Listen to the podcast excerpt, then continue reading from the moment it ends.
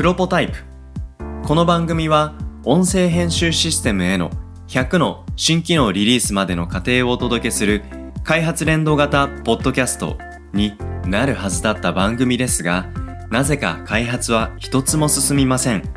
気がつけばプロトタイプ開発を得意とするドットの実験レポート的トークに今日も進捗は順調です。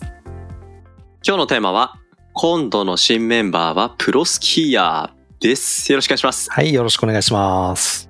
なるほど。スポーツという分野の、何ですか？スポンサーになったりし始めたのが、新しいドットの取り組みですか？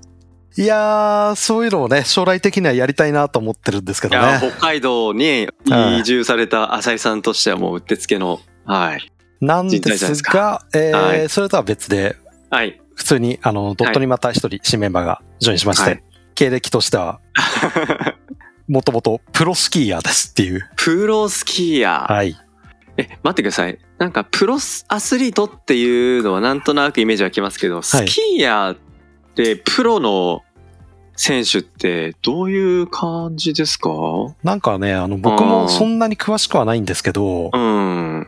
イメージとしてはあの、テニスプロに近いなっていうふうはあ、に、はあ、はあ。テニスプロも結局あれって、大会出てポイントを稼いでいくじゃないですか。うん、うん。で、大会もいろんな大会があってっていう、はい。そういう形でスキーもですね、なんかあの、うん大会でポイント稼いでっていうような形でプロ活動をするっていうことらしいんですよね。なるほど、なるほど。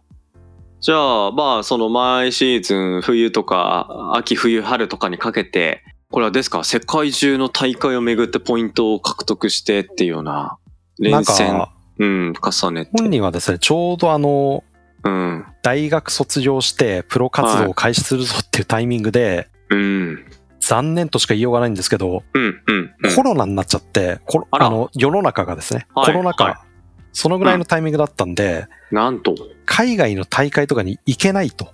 わあ、厳しいな、それは。それで、さらにあの、日本国内の移動もかなり厳しくなってしまったと。はい、はい、はい。なんとかあの、海外の大会出れるかっていうふうに思ったら、もう、年ごとロックダウンしちゃうみたいな。うん。って思ったようになかなかあの、うんプロ活動ができないっていうことで、うん。で、本人はなんかあの、夏のオフシーズンに、うん。まあちょっとあの、IT 系の先生みたいなこともやっていたらしいんですよね。大学でなんかちょっとそういうような勉強もしたのでってことで。はい。で、その後にドットをうん。知ったきっかけっていうのはこれが面白くて。あの皆さんご存知のなっちゃん先生、はい。えー、Facebook でドットの4コマ漫画を毎週掲載しておりますが、はい。その漫画がきっかけでドットを知ったと。なんと。なっちゃん先生。はい。あざっす。あざなっ。ちゃん先生、まあ言ってしまえばなっちゃん先生に憧れて入ってきたみたいな感じなんですけど、まあじゃあ入ってきて、漫画4コマのアシスタントですか？やってるお仕事は。まあそこはね、あのうちの中でも採用基準一番厳しいところなんで、あ、そうでございました。なっちゃん先生についてこれるかって言ったら、やっぱりね、うん。えー、いや、でもね、なんか認知のきっかけがまた面白いですし、思わぬ方にね、漫画を通じてドットが届きましたね。そうですね、面白いですよね。まさか、ね、僕だって プロスキーヤーがドットになんてうん。何にも考えてなかったですから、てか、ちょっと話脱線しますけど、そろそろこの4コマ漫画、はいなんか本にした方が良くないですか？いや、そうなんですよ。これ、会社紹介としてめちゃくちゃいいじゃないですか。うーん。で、漫画とちょっとそれに、この時はこんな感じでっていう、ね、はい漫画の隣のページに、ちょっと文章、漫画の隣に文章で、はい。その構成、結構、なんかうんドットを知るっていう意味でも面白いし、うんなんか別にドットを知るって意味じゃなくても、IT 会社の日常みたいな感じで面白そうな気しますよね。そうですね。だから、ちょっとその本の、いなんか、中どっかのコラムに、はい。ちょっとプロポタイプの、はい。あ。対談的なことをちょっと入れて、うんああ、いいですねで、。そこにはなっちゃん先生もちょっと喋ってもらって、ああ、いいですね。うん、などなども。これちなみになんですけど、うん。まあ、例えば、漫画1ページのっけで隣に文章っていう構成でうん。本にした場合、うん。えー、大たい現時点で480ページぐらいになりますね。ちょっとこれはどうしよう。うんえー、ちょっと50ページずつにしましょうか。そう、第1巻とかね。いあるいはまあ漫画2本掲載みたいな感じでもいいですけど。うんうんうん。いや、それぐらいの価値もそうですし、それあるとまた違った認知の広がり方うんうんうん。がするだろうなっていう、ごめんなさい。プロスキーヤーの方のお話が今日の主題でした。いやいや、でも、その漫画きっかけっていうところの面白みですからね。うん。いや、でもそういうことがきっかけになると、うんうん。なんか今って採用しようと思ったらエンジニア人材の求人ならどこどことか、はいはいはい。なんか職種ごとに、なんか属性の決まったプールの中から採用活動をするっていうようなところとは違う斜め後ろから来るみたいな、うんうん。どっから来るかわかんないけどめっちゃ尖ってんなーっていう、うんうんうん。そういう人と出会うところからまた新しい会社の文化、うんうん作られていく人材と出会えるっていう、この面白さって、なんか、うん、いいですよね。採用活動する浅井さんとしても面白いんじゃないですか？これそう、あの、うちって何にも求人サイト出したことがないんですよね。今更ですけど、めっちゃ面白い、それ。で、うん求人サイト一個も出さないまま、ここまで人数増えてきて、はいやー、面白いなと。なんか、このね、もっていうか、弦なのか、ちょっとその辺はよくわかんないんですけど、スキーヤーの彼も、1年ぐらいい。うん漫画ずっと見ていたと。へー。で、問い合わせの時に、まあ僕ちょっと話したんですけど、どこが良かったんですか？っつったら、あの、う開発の内容も気になりましたし、うん。メンバーの人柄の良さもって言ってて、メンバーの人柄それは漫画だっていう。面白いなでもそういう気持ちを引き寄せるっていうメディアうんとしての漫画の役割っていうのは、なんかやっぱり新発見というか、期待してたところかもしれないですけど、うんうん。うん、N1 っていうのがきちんと出てきている。で、僕からするとそれぐらい吸着力のある、うんあのね、4コマへの愛着があって、なんでプロポタイプに来ないのかなって。ちなみにですけど、プロポタイプも結構聞いてるんですよ。うちのうん。求人申し込みしてくれる方は、そうなんですか？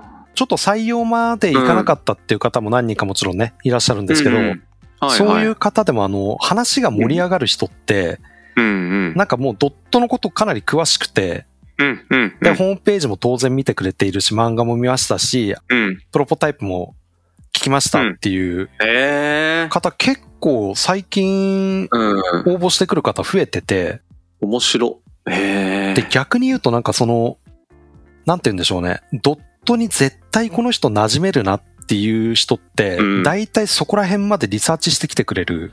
なるほど。はいで、まあはいはい。どうしてもね、IT の会社なので、スキル面のところでとか、ちょっと技術の方向性で、みたいなところはあるんですけど、ただあ、の、そこまでしてくれてる方はやっぱり何とかして入ってもらえる道ないかなって僕らも探すぐらい、うんなるほど。うん。やっぱ大事にしたい方ですよね。うんうん。そういう意味だと、まあ会社として、もちろん、うん応募してきてくださる方を選ぶっていうのはありますけど、うんむね、応募される方も会社を選んでるわけじゃないですか。うんうんうん。こういうこ4コマ、うんうん。ポッドキャスト、まあいろんな記事、これを発信してるっていうことで、まず選ばれるべく人には選ばれているっていう状態にはなっていてと。うんうんうん。うん、そっから先がドットにとっての採用活動なのかもしれないですね。そうですね。うんリーチを獲得するって意味ですごい漫画とかもかね、活躍してくれてますし。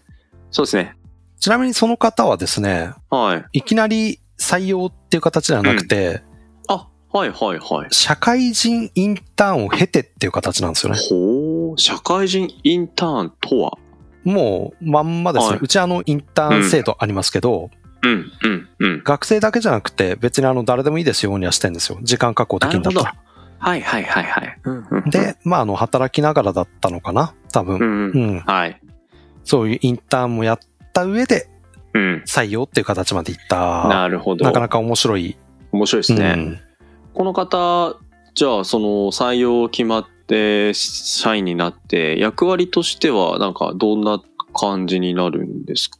基本的にはまだまだエンジニアとしては見習いなので、うんうん、うん。そこの学習続けながら、はいその中のいろんなうん、何でも屋さん的なところは、うんうんうん、まずね、あの、やってもらう形になりますけど、なるほどなるほど。ただ、これ一つだけあの、最後に追加すると、うん。もう、プロスキーヤーっていうところまで、はい少なくとも言っている専門性のある人じゃないですか。そうですね。うんで、特定の分野でも実績残してるわけですよ。うんうんうん。そういう人ってやっぱり別の分野に来ても、はい。努力の仕方が分かってるというか、なるほど。うん、あとあの、愚直に進む根性があるとか、精神論になっちゃって申し訳ないんですけど、いえいえいえ。うん。で、プラスこれから AI 時代の、あの、うん働き方としてとてもいいと思っていて、というと？まあ、いろんな AI の普及によって、うん。AI って基本的なあの学習データっていうものがあって、うんで、そこから一番これが世の中で多く言われてるであろうってことを返したりすうる。ん。まあもちろんそれが全てじゃないですけど、まあただあの平均値を優秀に出していくっていうところは AI の超得意分野なんですよ。はい。なので、平均的ないろいろできるよ、弱点が少ないよっていう人よりも、飛び抜けてる何かを持っている人は、AI の学習データになれる人なので、なるほど。AI に絶対取って変わられない部分。はいはいはい。で、この方だったら、例えば、うち今のところそれやってないですけど、うん、スキーのあの、滑ってるフォームとかを、その人のうんデータを学習させて、はいスキーのインストラクター AI とかっていうのも作れるわけですよ。なるほど。そういう AI に取って変わられない働き方できる人が AI 開発やってる会社に入ってくるっていうのは、これは新しい時代のロールモデルかもしれないなっていうふうにちょっとワクワクしてます。学習データ側になるってことですね。そうです。すげえ。いや、イメージ湧きました。その方に、あの、解析スーツを着させて、で、それでスキー滑ってもらって、そうですですデータを取って、それが教師データになり、そうです。で、別の方の、そのスキー滑ってる映像を撮って、で、解析して、ギャップでリコメンド、リコメンドね、あの、いろいろ提案していくと。そうです。いやゾゾスーツみたいなね、ー、うん着。て走ってる様子とか思い浮かべると、ありますよね。いや、面白い。これからね、ちょっと話違いますけど、メタバースで VR 空間で、本当に、もう浅井さんと僕今、まだ 2D のオンラインビデオツールでね、喋ってますけど、もう少ししたらゴーグルつけながら収録してるかもしれないじゃないですか。ありえますよね。うん。で、そういう時にね、そういうデータっていうのがやっぱり身体的なものにも帯びていくっていうところ。うんうん。うん、そういうところになってくると、やっぱりそこで教師データになってくるっていうところ。これはやっぱり突き抜けているっていうところの専門性は、えー聞いてきますよね。そうなんです。いやー、面白い。うん。ね、それこそ、まあちょっと余談になっちゃうかもしれないですけど、保育のノウハウを持っている人っていうのも、はい。そこを活かしてはい。サービス開発、保育タスっていうものが出来上がったり、うん AI を絡めた保育かけるが出来上がったりって形なので、はい。専門性のある人が AI を活用するっていうのは、まさにこういうことなんじゃないかなっていう。なるほど、なるほど。いやー、面白い。でもやっぱりこれ、ポイントは専門性人材はやっぱすごいんじゃんってことではなく、やっぱり AI ときちっとバンドルした形での専門性の深め方。うんだからやっぱり T 軸の縦だけじゃなくて横も大事だけど、横は AI に任せようね。うんううんん。でも縦だけだと、やっぱり横への展開弱いから、そこは AI で賄おうねっていう、こういう視点ですよね。ですね。で、その人をキャッチしたのは、アナログな漫画というツールだったっていうところは、やっぱりこれが面白いところじゃないかなと思いますね。そうですね。いや、だからデジタル一辺倒ではないっていうところの、まあバランスの中で、うん、やっぱり発信する、まあ内容もしっかり、うん、デジタル、アナログ、うん、バランスよく生きていくことの可能性っていうのを改めてね、うん、教えてもらいました。はい。はい。ということで、今回は、今度の新メンバーはプロスキーヤーをテーマにお届けしました。ありがとうございます。ありがとうございました。